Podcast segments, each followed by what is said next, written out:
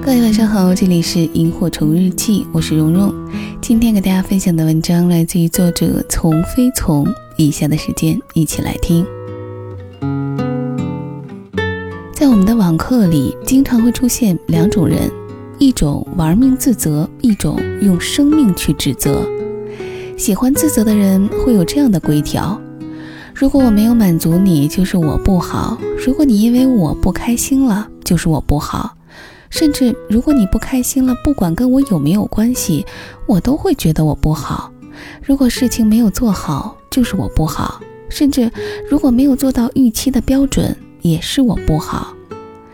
我们网课里有个同学，他画工作中的冰山的时候，会出现这样的规条：假如同事有急事儿找不到我，就是我的错；假如我不在，有事情处理不好，就是我的责任。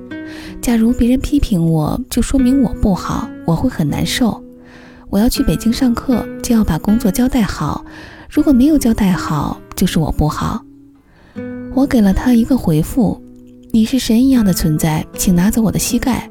你的志向如神一样的完美，我等只能远远崇拜。做不到一百分，就是我不好。他人出了状况，就是我不好。这可能是我永远都搞不懂的鬼逻辑。这只能说明你的期待是自己能像神一样完美，不能出任何差错，否则就虐自己。啊，自责就是一种自虐，因为满分的人必然不存在，自虐必将发生。喜欢玩指责的人则反之，他们会有这样的内在规条：如果你没有按照常理出牌，就是你的错。如果我不开心了，就是你的错；即使我错了，那也是因为你的错，或者因为你错在先，你没有做到一百分，就是你的错。总之，都是你不好。我们网课里还有一个主管，他交代了一个任务，结果下属没有执行，他就暴怒了。其实生活中交代对方的事情，对方没有做的情况太多了，但这个主管就觉得交代了你们还不做，就是你们的错。有意见不提出还不执行，就是你们的错；答应了还不做，就是你们的错。听起来好像竟然无法反驳，我就问其他同学：假如你们是他的下属，你们会有什么感觉？然后他们一致觉得累。这个领导要求太高、苛刻、霸道、变态。这个主管吓出了一身冷汗。他说：从来没有直视过自己的这一面。无论是自责还是指责，本质是一样的。他们把产生现状的原因和责任归结为一方，而且这一方要承担全部的责任，即全部都是我不好，你没有问题，或者全部都是你不好，我没有问题。当我这么归结的时候，你可能会发现不可能，因为根据常识，我们就知道责任是双方的，是多方面因素综合的结果。把责任归结为一个因素，且夸大到了一百分，执着的不可自拔，并调动了全身的情绪来维护这个单一的想法，让我想到了一个词：偏执。关于成熟，有一个不全面的标准，就是我们能够客观的、全面的、多角度的看待一个问题。我们知道，像柱子的、像蒲扇的、像墙的那个东西，都叫大象，这叫成熟的认知。而小孩子才会单一的线性的看待某个问题，且只能从自己的角度出发，所以那几个摸象的人会争执起来。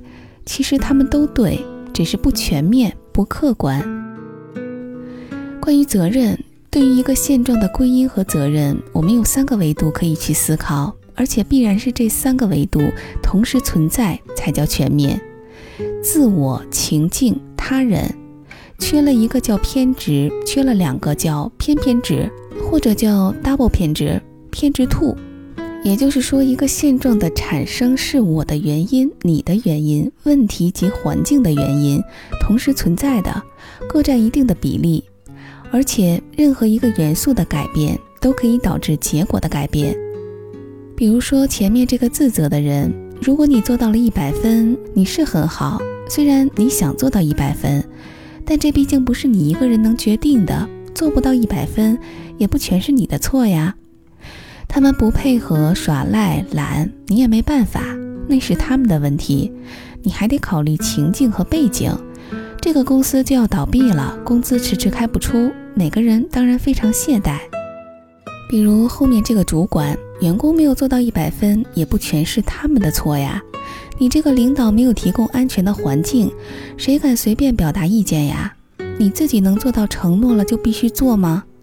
尤其是在敷衍的情境下答应的事儿，自己做不到的事儿要求别人，就是会被称为变态的领导呀。这还得考虑情境，你发布命令的状态强度是怎样的，任务的难度是怎样的，团队的默契和合作程度是怎样的，公司的文化氛围是怎样的。总之，每个现状的产生都是既是我的错，又是你的错，还是情境的错。同时，我们又都没有错。在一个系统中，我们只能跟着系统的动力去走。当我们不刻意去打破的时候，领导压力大，任务难度大，系统的动力就会推着我不去完成了。亲密关系中更为如此。那些自责自己学历、脾气不够好的人，那些指责伴侣不够温柔主动的人，都是偏执到要某一方承担一百分责任的人。既既不考虑另外一个人，也不考虑问题的情境背景。如果你的目标只是让自己爽一下，那你可以继续当下的过程就好了。通过自责，你可以体验自虐的快感；通过指责，你可以体验发泄的快感。你的身体如此需要它，以至于你如此不理智的先去爽了。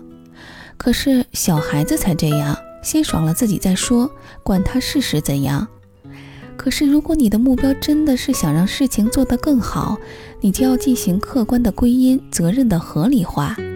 合理化的归因可以让你避免陷入情绪的漩涡，避免过多的压抑和愤怒，也会让你更加客观理智地看待问题，从而改变现状。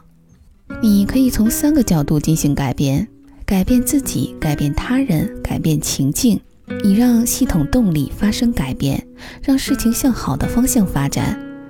不是全部要改变，而是你改变单一的任何一个因素的时候，就会发现系统动力会发生转变。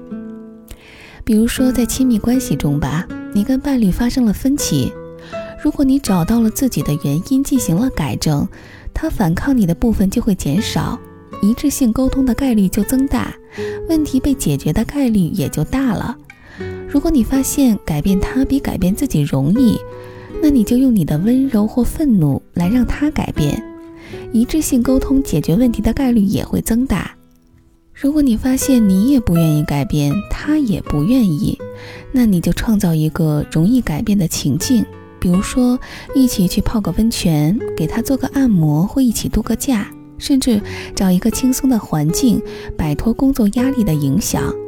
这样的情境下，问题解决也会容易很多。有时候，情感之外的其他，诸如工作压力之类的因素，也是会影响关系的情境。因此，当你习惯了自责，你就要找找他人和情境的责任，避免偏偏执；当你习惯了指责，你就要找找自己和情境的责任，避免偏偏执。所以，告诉我你的目标是什么？是要解决问题，还是要让自己爽一下？是要做个偏执的兔，还是做个灵活的人呢？